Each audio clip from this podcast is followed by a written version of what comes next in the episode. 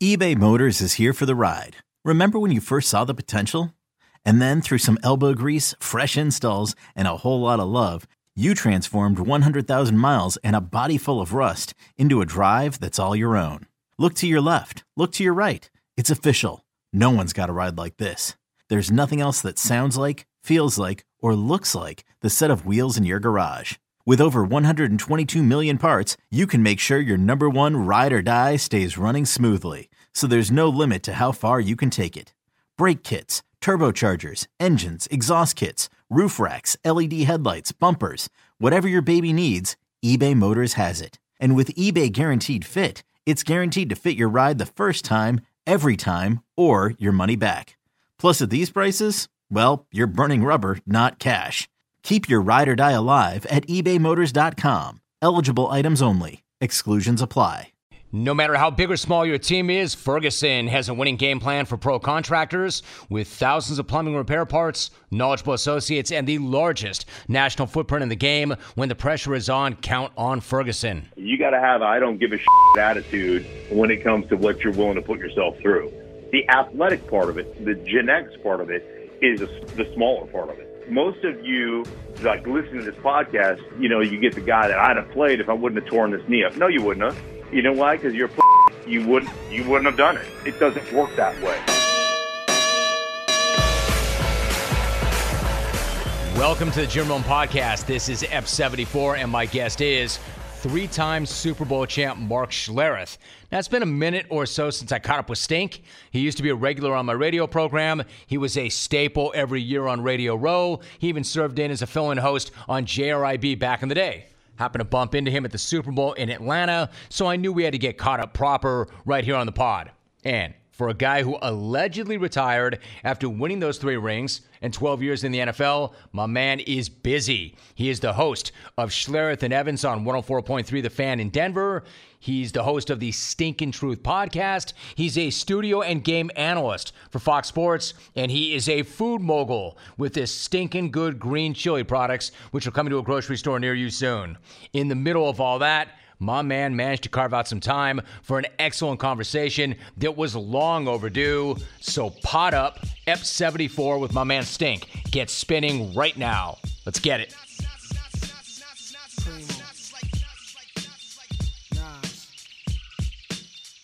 Mark, listen, it was so good to see you the week of Super Bowl, and I thought it was time that you and I finally got caught up and did it right. How you living, my man? How are things? Things are good, man. They're big. Like I always say, it's great when it's busy. As long as my phone keeps on ringing, I'm going to keep answering it. So you know, like, it, things are good, man. It just is. Uh, life is busy, but life is good that way. Busy is good. Listen, I want to get caught up on a few of those things a little bit later on, but you know what? Why don't we go back to the beginning and just kind of start things off this way? It's not every day, even though you and I go way back, it's not every day I talk to somebody who was born and raised in the 49th state of Alaska, but you are a native of Anchorage, for those who do not know. You played your high school ball at Robert Service High School. What was it like, Mark, growing up in the last frontier? It, you know, it was awesome. I mean, I absolutely loved it. Um, of course, I wouldn't want to move back there. All right, eight months of winter, like, it, but it was the way the world worked. You know, I mean, the summertime was you know twenty, twenty-one hours, twenty-two hours of daylight, and the the wintertime was you know darkness all the time. But it's just the way the world operated at that point. So when you don't know any better, you you find you know love and passion in in everything that you do, and you know, we still played outside. It's pitch black out. And we're doinking around. We used to have a lighted football. We played tackle football games with this little plastic football that had a light in the middle of it. So we're out there in these fields of snow, you know, and, and it might, we're, the only thing that was lit was the football. I mean, we just had a blast as kids. I loved growing up in Alaska. It was good to me. High school football was interesting. You know, it's it's so funny because I chose to go to the University of Idaho over the University of Hawaii. Yeah. And those are the two scholarships I had. And it's so funny. The first interview I ever did as a professional football player, I was asked why I made that decision. And uh, Lesley Visser was the reporter. She asked me, why did you make that decision? And I said, well, I, I because of the climate of Idaho. It was what I told her. And it was true because at 18 years old, man, I looked at Hawaii and I thought two things. One, I played six games in high school. Like that was our high school season. And I didn't know how good I was or if I was any good at all. And I didn't know if I could compete at, at Hawaii. The other thing that I looked at is like, I knew myself, and I grew up in snow and slush and nastiness, and I was like, man, I can't wake up to sunshine 300 days a year. I think I'll go crazy. So I was like, I need some snow. I need some winter time. I need some change of season. Like that's really why I picked the University of Idaho, which looking back on it now, I'm like, damn, that's a pretty wise decision for some, you know, 18 year old kid to make. That's wild. That really is wild. So, Mark, if, for instance, if you played six games a year and you were like 2,000 miles away from anybody who mattered, how were you able to get the attention of any college recruiters? Well, you know, it's it's funny. My coaches sent out tape, and so I got asked at the time it was Pac-10 and I got asked to walk on like at Oregon, Oregon State, and Washington, and all those schools. Um, but really, what ended up happening is is you know I've always I was always a gifted athlete, and um, and two schools, Idaho and Hawaii, came up to some summer camp, you know, and it was some summer football camp. There was no pads; it was just run around stuff. And you know, I was I was um, six three and probably two fifteen or whatever, but I was pretty well put together and I could run and I could jump and you know I had I I was just gifted as an athlete. And so they saw me at this camp and they were like this kid can actually this kid's actually a phenomenal athlete. And then when we sent the tapes to them they're like he's he's a good football player you know even though it was against you know pretty weak competition. So those two schools flew me in for uh, workouts you know and for uh, recruiting trips. And those are the two schools that offered me scholarships. So um that was really how I got how I got a scholarship because none of the other schools were going to actually offer it to me from uh, you know being a kid from Alaska. All right, so it's a great choice. You go to Idaho, then you get out of college. What were you thinking about your pro prospects coming out of college? I was just like, listen, if I don't make it, it's going to be that's fine. Like if I'm not good enough, that's fine. I I mean I can live with that. But I was like the the one thing they won't do is kick me out of this league from a lack of effort.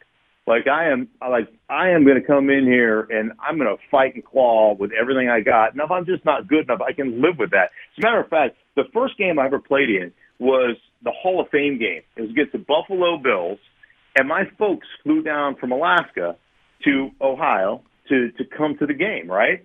And Canton, Ohio, Hall of Fame game. I went out and I played. You know, the the starters played the first quarter. I played the rest of the game, and I played really well in that particular game. And the honest goodness, I, I didn't realize at the time, but I've talked to my parents about this. The really, the reason they actually flew to Canton, Ohio to see me play in my first game is because one, it was my first game, but they figured it'd be the only game in the NFL I ever played in. Wow. Like, they didn't think I had a shot. And, you know, I mean, I was an oft injured guy. I was retired as a junior in college because of injuries.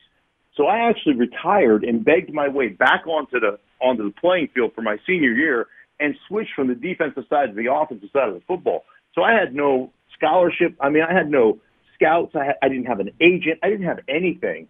Um, and what got me into the NFL was I had a teammate by the name of Marvin Washington who went on to play uh, like 11 years in the National Football League, and he was a highly touted defensive end out of Idaho who was a basketball player who came played one year, Jim, and got 14 sacks. And I'm sitting at my house. You know, we rented a house with like five guys and I'm sitting in my house one evening, and my phone rings, and it's Marvin. And Marvin is just a he's salt of the earth, man. I love Marvin. He's the reason I played in the NFL actually, because he calls me up and says, "Hey, man, um, you know whatever team is coming to work me out tomorrow morning, seven o'clock. Why don't you show up to my workout?" And so I showed up to Marvin's workout, introduced myself to the scouts, and just begged, like, please just let me work out for you guys. And you know, I would blow. The, the crazy thing is, is I would blow Marvin away in everything. Forty times bench press tests, eye tests, you know, shuttles, all that crap. And you would think I probably cost him three rounds in the draft. He got drafted in the sixth round. I got drafted in the tenth round. But I probably cost him that just because my workouts were so much better than his. But faithfully, probably 15 times that guy called me during his workouts to invite me to his workouts. Now, the coolest part of the whole story is if it wasn't for Marvin Washington, I wouldn't have played in the National Football League. But after we won a championship in Denver in 1997 against the Green Bay Packers, I'm down in the training room, you know, rehabbing whatever surgery I just had. And Mike Shanahan, the head coach, comes down to the training room and says, Hey, man, we need to fortify our defensive line. We need a guy that can play both D end and, and D tackle. Um, he's just like, I don't know these guys. I, I, you know, I just don't really know them that well. And he goes, but you've played against everybody. You've got, you know, kind of a good knowledge, working knowledge, base knowledge of, of guys that you've played against. He goes, does any of these guys kind of fit our culture? And he gives me this list of about six guys, and Marvin Washington is on that list. And I, I just pointed to him and said, sign him. This is our guy. Mike Shanahan signed him, and Marvin and I won Super Bowl 33 together as teammates. Holy shit.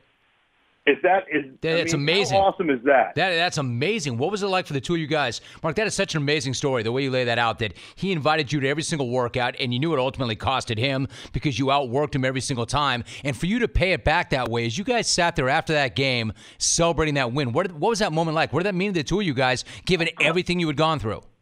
Right. It was just surreal, but it was so cool because we both looked at each other like, dude, here's a couple of scrubs from the University of Idaho. The only reason he went to the University of Idaho is because his college basketball program got canceled his senior year.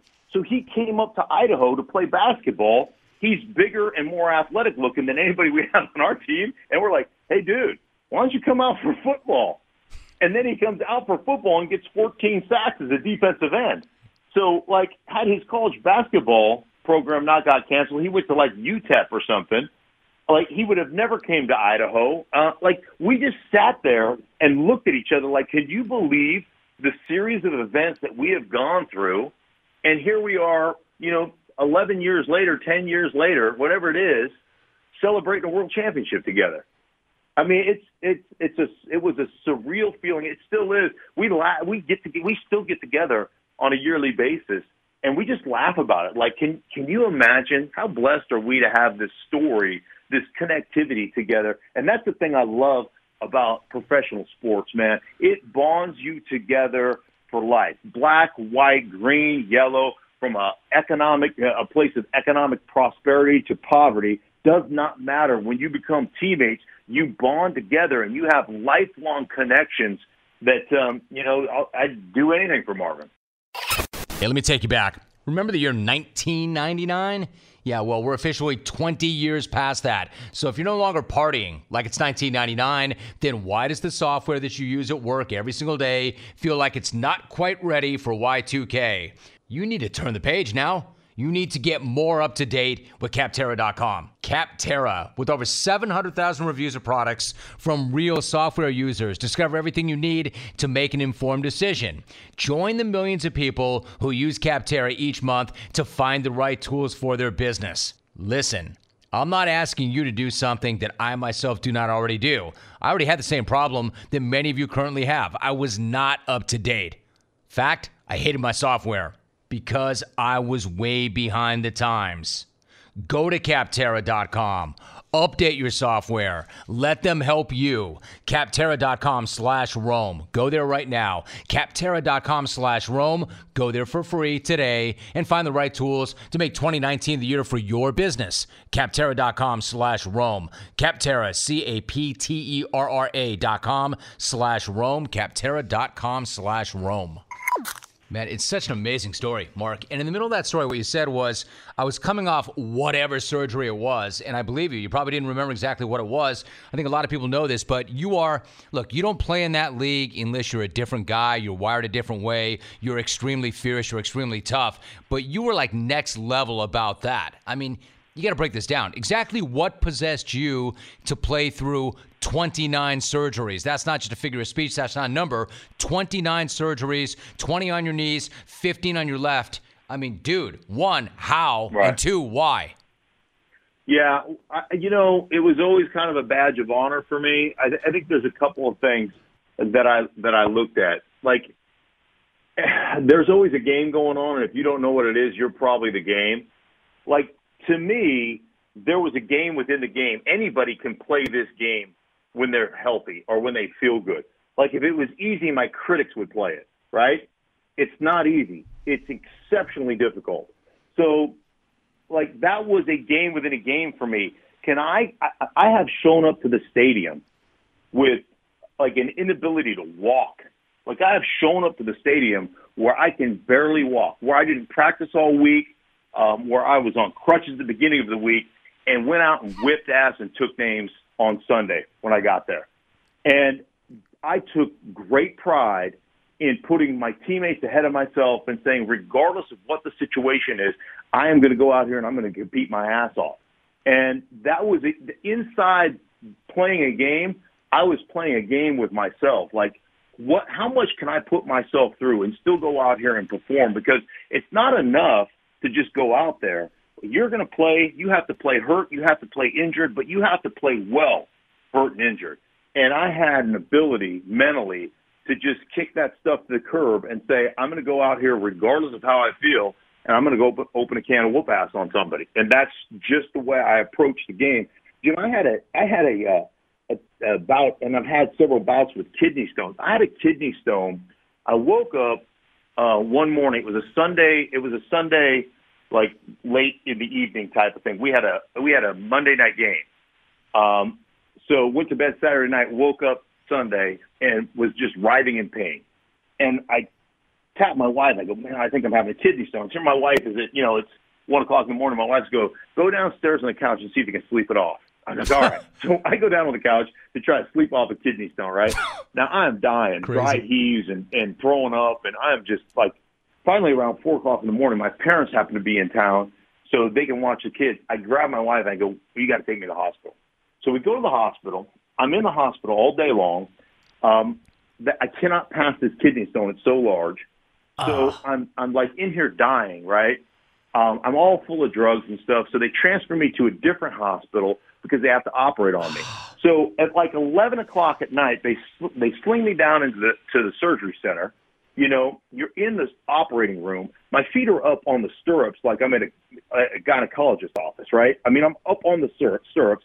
Every person in that operating room is female. It, and it's cold in there, you know. So the bits and pieces are not, wow. you know. I mean, it's embarrassing.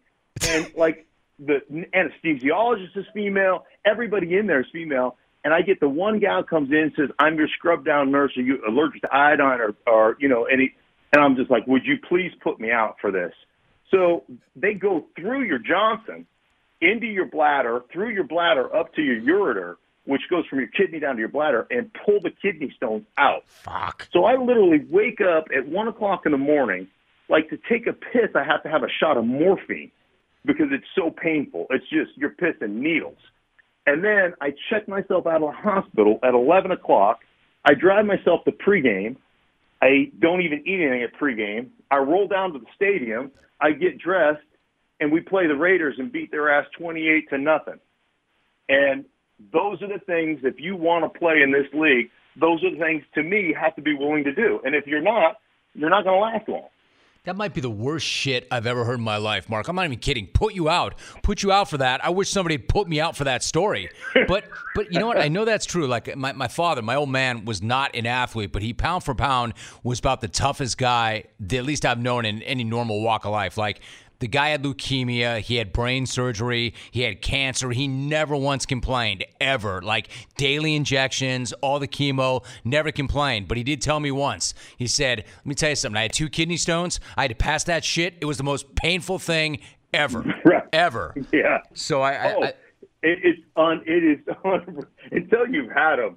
It's just like it's the most unbe- unbearable pain you could ever imagine, and um, and yeah, there's been there's been uh, I've had several bouts over the years uh, with them, and, and he was 100 percent right. Your your pops was 100 percent on on cue, man. They are nasty. So let me ask you this: I mean, that that did you were you always like that? I mean, were you wired for that? Did you learn that? What what put that fire and that drive in you to say that hey, no matter what, I'm going to keep coming. There is nothing that will keep me from achieving what I want to achieve. I will be out there, and I can put myself through the fire that other people would not even will would not even be willing to attempt. Yeah, I think you know. I think my father is wired that way. I learned a work ethic from him. He is a perpetual motion machine. The guy is 80 years old. He'll be 80 years old this summer. Um, on his 78th birthday, he benched 300 pounds. He's 180 pounds. He is an absolute freak show. Um, I, I'm telling you what, you know, to play in the National Football League, I tell people this all the time. I, you got to win the genetic lottery. I mean, you have to genetically, you have to be gifted. And then on top of that, you got to have I don't give a shit attitude. Um, when it comes to what you're willing to put yourself through. And and I tell people this all the time. I'm like, you know, the the, the athletic part of it, the genetics part of it, is a, the smaller part of it. I mean, most of you like listening to this podcast, um, you know, you get the guy that I'd have played if I wouldn't have torn this knee up. No, you wouldn't have. You know why? Because you're a pussy. You wouldn't. You wouldn't have done it. Like it just. It doesn't work that way. Like the majority of people who tell you they would have done it had it not been for coaching or bit. No, you wouldn't have. You, you just wouldn't have because the majority of people just aren't insane enough to do it. You have to be touched. There, there has to be a level, and you don't have to be touched all the time. I'm the the most mild mannered person in the world, but you have to have a level of just like craziness to be able to go put yourself through the stuff that we put ourselves through as players, and and you know and and willingly accept it and go out and do it. I'll tell you again, Mark, who you sound like. They remind me of, and it's a guy you played with, Wild Man Bill Romanowski. Now, this is a big Romo house. I remember I remember back then when he played the game, man. He was so fierce. He was fierce even to interview, much less play with or against. What was uh, Romo like as a teammate? And if you got a favorite Romo story you can share? Yeah. Yeah. Well, Romo, like Romo is I always say I love Romo. I wouldn't want to pick curtains out with the guy. Like I don't want to live with him. right.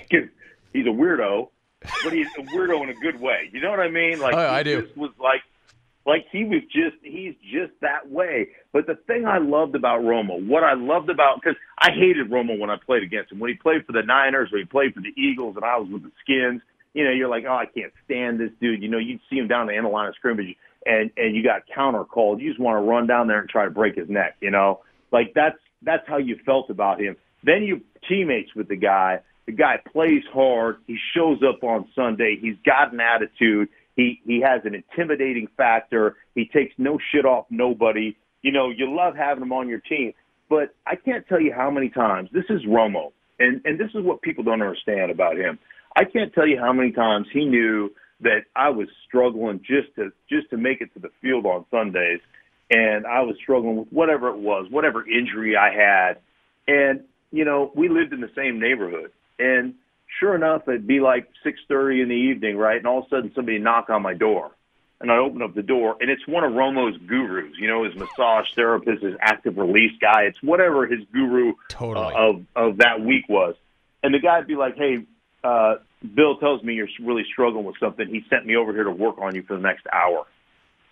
And I, I, I can't tell you how many times it's like he's picking up the tab. He just sent me over here to work on you.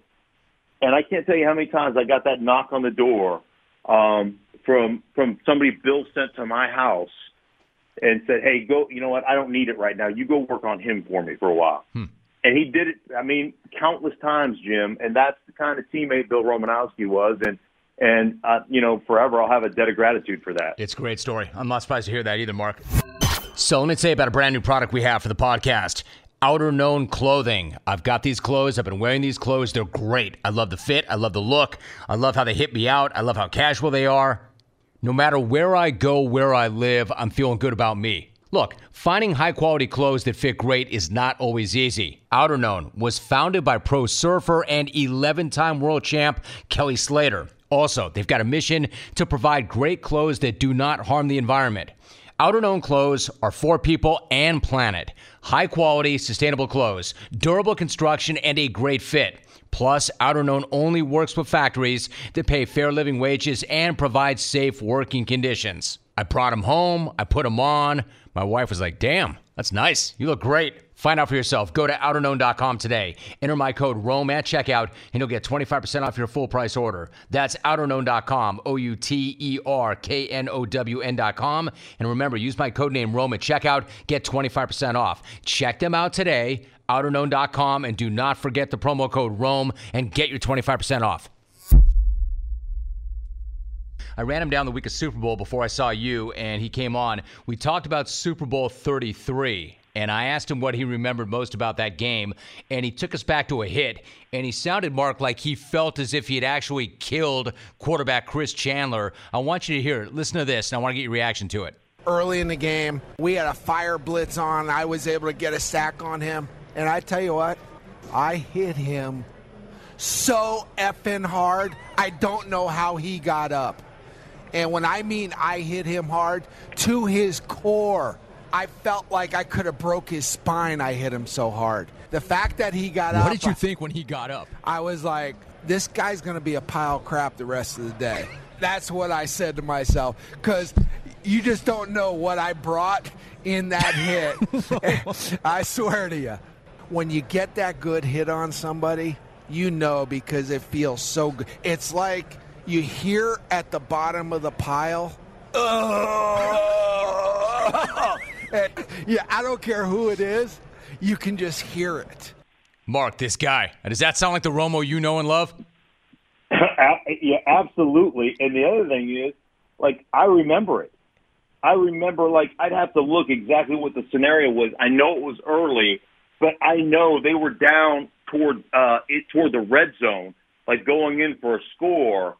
And I don't know if we turned them over, if it was there was a fumble or or what, or if they missed a field goal or something of that nature happened there. But we were all on the sideline because you know normally when you like as I got off the I got off the sideline or I got off the bench to watch two players play in my career. I got off the sideline or the bench to go watch Joe Montana and Barry Sanders. Those only two guys ever got up to actually, you know, I'm just sitting down there sucking water. I'm a big fat offensive lineman. I'm not going to get up, but you did get up um, at the very end of like when a drive was about to be over. It's third down and nine, you know, and you know that you're going to punt. You get up and you start sauntering over, getting ready to your helmet buckled up and stuff. So we were standing on the sideline. I remember them being in the red zone early in the game, and we're standing on the sideline getting ready to go in. You know, whether they're going to kick a field goal, whatever it is. And I just remember you, you that hit, you could feel that hit from the sideline, and we're and on the sideline, you're like, oh shit, you know that's like that's one that you're like, yeah, and I, that's what I love about this game, man. That's why I hope they never legislate contact out of it because it's part of what it's part of what sets the game apart, you know. And and I understand there's some inherent risks to playing the game. I get that, and I think most of us that play understand that. And we're okay with that. Um, but but when you get those, like he talked about that visceral reaction and hearing that guy groaning on the you know underneath the pile, like when those things happen to you, you are just on the sideline, like high fiving, like yeah we got them like we got them right where we want them. You feel like you just got the upper hand psychologically on that football team. Like we just crushed them, and now let's go. You know, now let's go return the favor. Now let's go uh, pay it off for the defense, and let's go put some points on the board. I, I remember the hit like it was yesterday. Man, that's some goosebump shit right there. Mark, go back to what you said though. That there were only two guys in your entire career that got you off the bench: Joe Montana and Barry Sanders. You know, give me the short version about that. Why those two guys particularly? Well, because like like you you see Barry Sanders do shit on highlights. Like every time back in the day when you got done playing, and and I feel bad for for guys now because we used to get done playing, and maybe you get it all on you know in, on your phone, you know, and all those clips. But back in the day, we get done, man. You have some dinner, you roll back to your house, you turn on ESPN, and you'd watch Chris Berman and Tom Jackson do the highlights, right? Everybody, I mean, everybody just went, went home and watched how the league unfolded, and they it was it was just it was a great show. It was fun, and you know we used to just go, oh man, we as players you'd want to see that stuff and see how all that you know all of it panned out during the course of Sundays, and and that was kind of a, a big part of um, kind of the Sunday after the game. So I see all the, you know, Barry Sanders highlights, and he was just a like he's a freak show. Like the guy was just an absolute freak show. So I get up because you just want to see, like he, you want to see him do like the shake down folks and and do the things he did that defied gravity. Um, the reason I got up to see Joe Montana was he was surgical in the way he dissected defenses, and I can't tell you how many times I played as an opponent uh, uh, against Joe Montana, and you you walk in there feeling like, oh, these guys are soft and they don't practice in pads and we're calloused and we're tougher. We're gonna whip their ass, and then you get on the bus after the game and you go, how did we just get beat 31 to 13? Like, how did that happen? And you look at the stat sheet, and Joe Montana would be, you know, 23 of 27 for 287 yards and three touchdowns you know, and it'd be off the charts. And so I got up just because I, I'd seen it before. I got up just to watch how surgical he was, pinpoint accuracy. It just was effortless. And I mean, it's just one of those things that as a player, you respect, you know, you respect greatness, but you respect just how effortless he made the game look. The way he's throwing a little slant to Jerry Rice and a swing pass to Roger Craig, and he's doing his thing, and they just methodically move down the football field, and it looked, it looked from the sideline watching him orchestrate, it looked effortless, and, and that fascinated me because the game is not ever, it's hard, you know, and to make it look as effortless as he made it look, I just wanted to see it for myself.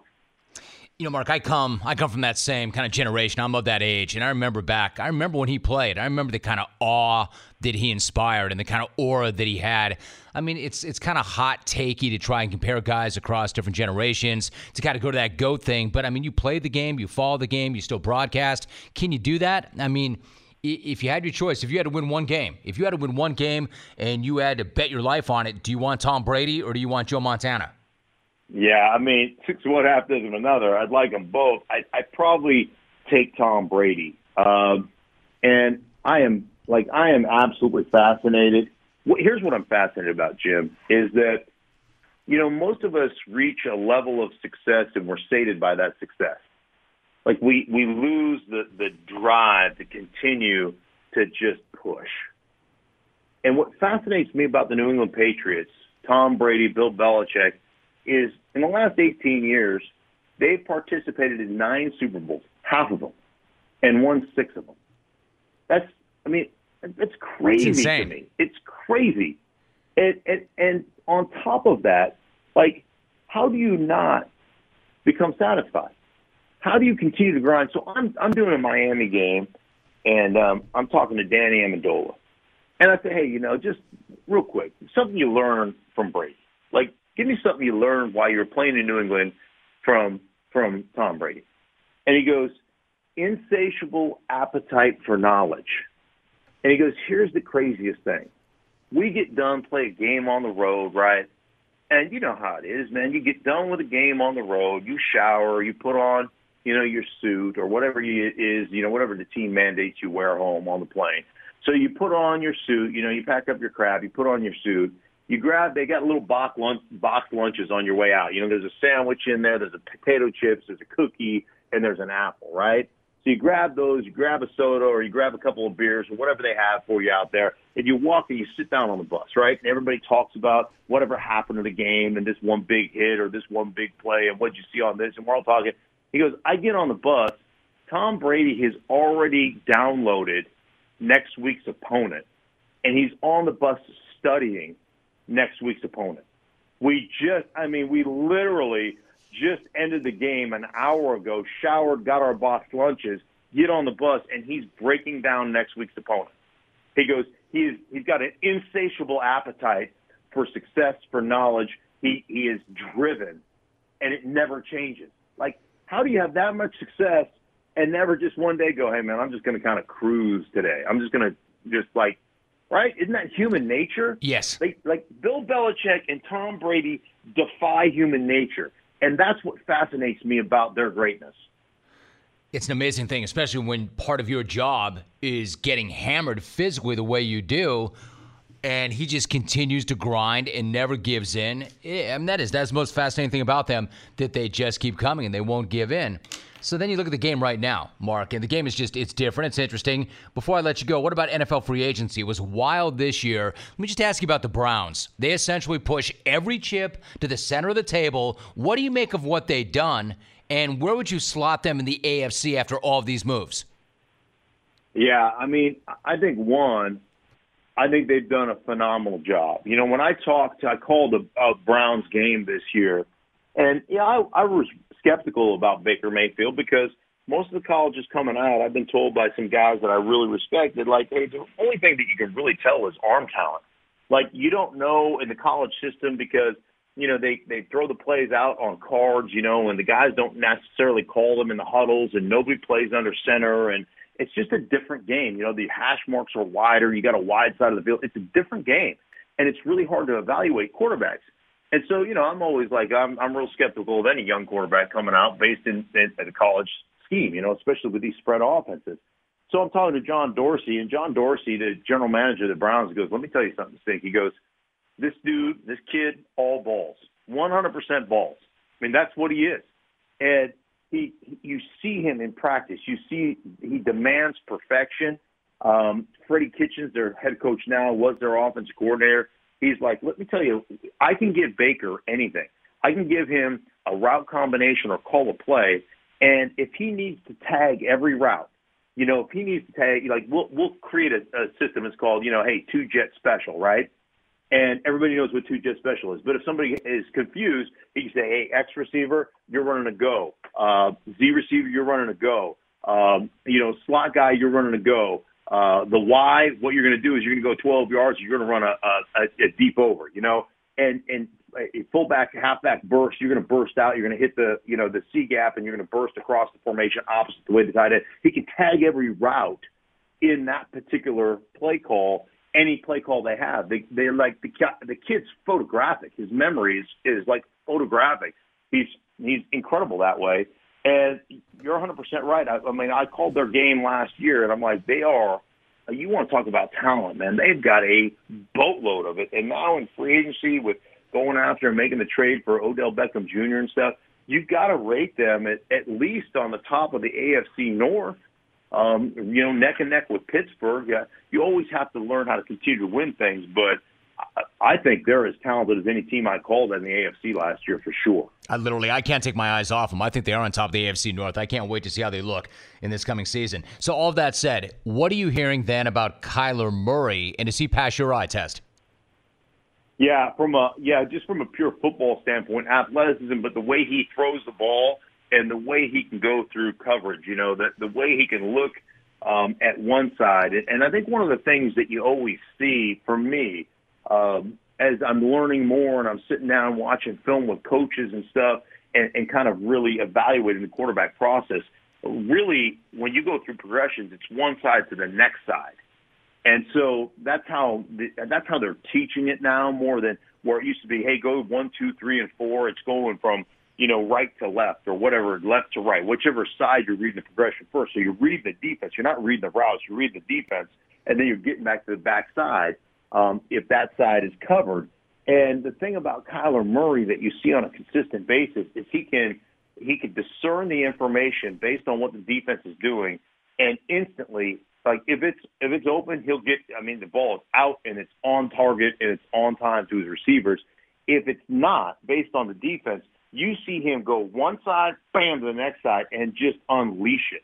And it tells me that he understands defenses. He understands what teams are in he understands how to read them, and he understands where the open guy is going to be based on what he sees on the front side.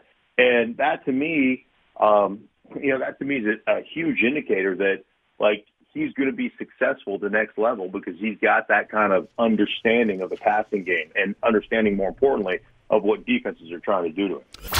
Hey, listen up. Nobody really has time to go to the post office, right? You're busy. Nobody's got time for all that traffic or the parking, lugging in your mail and your packages. It is a tremendous hassle. This is why you need stamps.com. It is one of the most popular time saving tools for small businesses. Stamps.com eliminates all trips to the post office and saves you money with discounts that you can't even get at the post office. As an example, with stamps.com, you get 5 cents off every first class stamp and up to 40% off priority mail.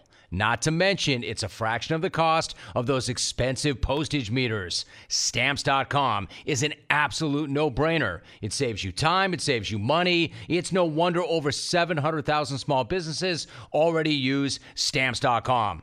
Check it out. I'm using it. You should too. Right now, you can get a special offer which includes a four week trial plus free postage and a digital scale without any long term commitment. Simply go to stamps.com, hit the microphone, which is at the top of the homepage, and type in Rome. Stamps.com, enter Rome. I love the product. It saves me time, it saves me money. It is the best thing there is. Stamps.com, enter Rome.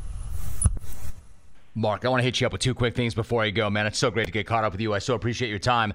In addition to everything you're doing, though, right now, you are a food mogul. You are the co owner of Stinking Good Green Chili Products, which are now in over 300 stores and counting. How did you first get into it, and how is the food biz treating you?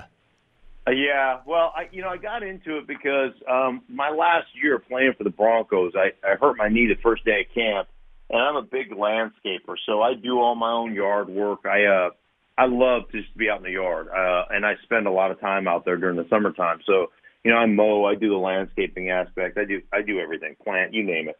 Um, and so it's kind of it, it's kind of cathartic for me. I, I love it. Um, I love putting a project together and seeing it come to completion. You know, and so um, I'm hurt my very first day of camp, so there's this landscaper in the neighborhood that takes care of Tommy Nalen lived there, Bill Romanowski lived there, a couple coaches lived there. So he knocks on the door, talks to my wife, mows the lawn for us, and I go find him after you know a couple of weeks after I'm back on my feet, and um, to thank him. And he says, "I make the greatest green chili in the world. I'd like to bring you some." Now I didn't even know what green chili was, Jim but I was, you know, 300 pounds and he was going to bring me food. I was like, hell yeah, bring some food over, right? right? And I just fell in love with it.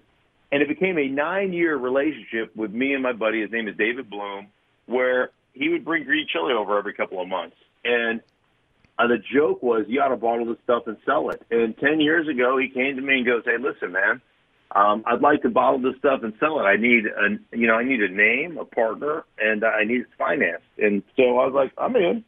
So we started this thing 10 years ago, and um, you know, food business is tough, man, but it's uh, rewarding and it's fun, and we're growing, and uh, you know, it's just a, it's been a kind of a labor of love, and um, you know, we always, anytime you get into something like that, you know, I wish I'd have known then what I know now. I always joke around. I probably would have picked something else to put my money in, but uh, it's been a it's been a really kind of cool labor of love, and and like I said, we're growing and we've got some cool things going on right now. Good for you. Listen, last thought, you speak about love. I think the thing, one of the things I've always admired about you, Mark, is obviously you can tell the love that you have for your family, your family for you, the kids. If I'm not mistaken, when I talked to you briefly at Super Bowl, I think Alex was there. I'm not sure if Avery was there. But I also uh-huh. saw recently on social, you posted about your son Daniel, and he was in camp with the Red Sox and trying to get back to the big leagues for the first time since 2012. How much pride do you have in watching him go out there and battle? Uh, just a ton, man. You know, somebody asked me, about um, you know my most humbling experience in sports, and you know there's a lot of times I've gotten my ass kicked and I've given up some plays, you know, and done some things that aren't great. But I said, you know, really when I talk about humbling, I, I use it in a different context. The most humbled I've ever been in sports, the most thankful was not being introduced to three Super Bowls or winning those things, you know, and and getting rings and all that was the first time I watched my son trot out against the Atlanta Braves at to throw the sixth inning um, in a game in May um, in the big leagues, and um, humbled to have been there um, and to see that. I mean, I consider everything you know I've ever done in sports garbage next to watching that happen for our family. So um, the fact that he's still grinding, the fact that he's still fighting, the fact that he is calling in favors and saying, please just give me a workout. Just let me, like, I, I just couldn't be more proud uh, of the way he has worked, the way he has fought. And, you know, it's been a tough, he's been hurt and injured and availability not the strong suit. And he just keeps battling. And it's been a seven year now since, or five, six years since he's been in the majors. Um, and to the point where he pitched in the independent league in New York last year just to get himself an opportunity to get back in. Um, the, the kid has got zero quit in him. And, you know, regardless whether this is the last year, whether he makes it back or whether he doesn't, um, I just am proud of the fight um, and the just indefatigable effort that he gives to, to keep his dream alive. We know where it comes from. How about some equal time before you go for the ladies? Avery, she was great. Avery posted on social this week, quote, true story, when I was 15, my dad told me to stop using the elliptical and start lifting weights. And I thought, wow, I thought I could trust you, but you're trying to bulk me up. How rude. Now all I do is lift, and I've never been more pleased with my body. So thanks, Dad? Question mark. What's she like? Right. What's Avery like? Avery is hilarious she is uh, she is the most carefree spirit, and um, I tell you what, she's a, a wonderful. She's just wonderful. She's awesome. I have so much fun with her. She is very much her father's daughter. You know, uh, very much got my personality. Um, and I tell you what, she works her ass off too. And you know, she works for a, a company. She does all their social media stuff for Sweet Sweat. She gets paid to work out. She's like, I have the greatest job in the world. All I do is work out, and you know, gets paid to go to workout classes and then post all about them. And and she absolutely loves it. And um, she trains a few people. She's just done an unbelievable. She's been remarkable. And part of her story is she came out here. She had modeled. You know, she was the face of My Twinn doll, and she was the face of Ouray, and she had a bunch of different national campaigns when she was a young kid. And then her thyroid crapped out at 19, and she gained a bunch of weight and got dumped from her agency, her modeling agency, and everything else. And it was a really tough kind of two years trying to find out the balance on that. And um, and all she's done is worked her ass off, and uh, and it's it's cool to watch. You know, it's cool to watch them work hard for something and then you know the blessings that that ensue from that hard work. So uh, she's hilarious. She's a she's an absolute hoot. And then finally, what about Alex? Is she still acting? She does a little bit, but you know what? She works here at Fox with me, so she's in the uh, in the opposite end of uh, the spectrum now. She did a lot of television stuff for a long time and some acting stuff, and now she's working um, here at Fox on the production side of things. So she's actually doing carving out herself a nice little career here at Fox. And um, as soon as you and I hang up, I'm going to go have coffee with her. We we do coffee at least twice a day when I'm out here. Um, so it's really cool. It's you know every it's awesome. I mean, it's like oh. uh you know, I roll in the morning, I get done doing a TV show, and I go grab her from her desk, and we go eat, drink coffee, and do whatever. And so we've got two coffee dates every day, um, one in the morning, one in the afternoon, and I mean, how does it get any better than that? It's as good as it gets. I don't want to keep you from that, Mark. Listen, it, it is so awesome to get caught up with you. I mean, I understand. I understand that you understand how this process goes because you've been on both sides of it and you've had such a great broadcast career. But man, I, I cannot thank you for being locked in, focused, making time for it. And it was really, really good to get caught up because you and I do go so far back. Absolutely. It's always a pleasure, man. I always have appreciated uh, your grind, your business, and um, and you've always you've always done right by me. So, and you've always uh, you've always given me a platform, man, when a lot of people wouldn't. So, I appreciate you, Jim. It's uh, always great to get caught up, and I appreciate your friendship. When it gets cold out there, your vehicle needs some extra attention. O'Reilly Auto Parts has everything you need to keep your vehicle toasty warm. From choosing the right antifreeze for your engine to replacing your windshield wiper blades. O'Reilly will help you get your car or truck in fighting shape for the cold weather ahead. O'Reilly Auto Parts, better parts, better prices every day. Big ups to Stank for that amazing pod. What an absolute beauty. If you enjoyed the conversation, make sure to hit my guy up and let him know about it. He's at Mark Schlereth on Twitter at Mark Schlereth. And while you've got those thumbs working, go ahead and subscribe to this podcast. 74 episodes in, and it gets better and stronger. So you don't want to miss a thing, right? If you get subscribed, you'll never have to worry about missing it because each new installment will automatically download on your listening device. You don't need to go looking for it, it will find you. It's simple, it's easy, it's smart, it's intuitive. So just do it. And I appreciate it. Back next week with F75, but until then, here are some voicemails. First new message. Musicians go to South by Southwest, not magicians, Shane. Your beat down to Shane is one of the greatest things in history, in the history of comedy and righteousness. Holy crap, dude. He inspired you to five minutes of your greatest stuff. Thank you for being who you are, man. You are Radio Hall of Fame times a trillion. Message saved. Next message. Jim, this is Bud. I'm watching the show DVR and uh Hawk needs a GoFundMe page to uh bail him out of that entry fee that he's paid. You know, everybody will kick in a buck here and get him off the hook here and he won't kill himself. I'm out. Message deleted. Next message. What's up, Romy? It's Dr. Dave. Message deleted. Next message. Hey, Jim. It's Caitlin in NorCal. Just calling to thank you so much for the awesome podcast with Brian Koppelman and David Levien. Uh, couldn't get enough of it. and I just started watching the first season of Billions. And now I need to figure out how to get my mother-in-law to pay for Showtime so I can watch the rest of them. You're super awesome, bringing us amazing content all the time. Um, just love it when two worlds collide with Brian Koppelman and Jim Rome. Um, you guys are super awesome. Thank you. Bye. Message saved. Next message. Romeus, what's up, man? This is David from Buffalo calling in uh, to talk about the NCAA tournament. I guarantee you the Lakers GM LeBron James is going to be at a couple games. I'm out. Message saved. You have no more messages. Hey, Alvy. You stink. Message deleted. Next message. Hi, uh, Hawk and um, Jim. It's Andy from Rockland. So I was watching um, Hawk's uh, golf swing, and I'm pretty sure that he used the wrong club. All right, so love you guys, um, and happy St. Patrick's Day. Message saved. You have no more messages. Okay, picture this. It's Friday afternoon when a thought hits you. I can waste another weekend doing the same old whatever, or I can conquer it. I can hop into my all new Hyundai Santa Fe and hit the road. Any road. The steeper, the better.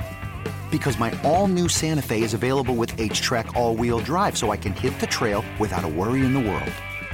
Heck, with three rows and best in class rear cargo space, I can pack the whole family in with all our gear. We've got available dual wireless charging for our phones, so we'll never lose touch with civilization, and we won't lose touch with the primordial power of Mother Earth. So, which is it? Waste the weekend or do something a little more epic? And conquer it in the all new Hyundai Santa Fe. Visit HyundaiUSA.com or call 562 for more details. Hyundai, there's joy in every journey.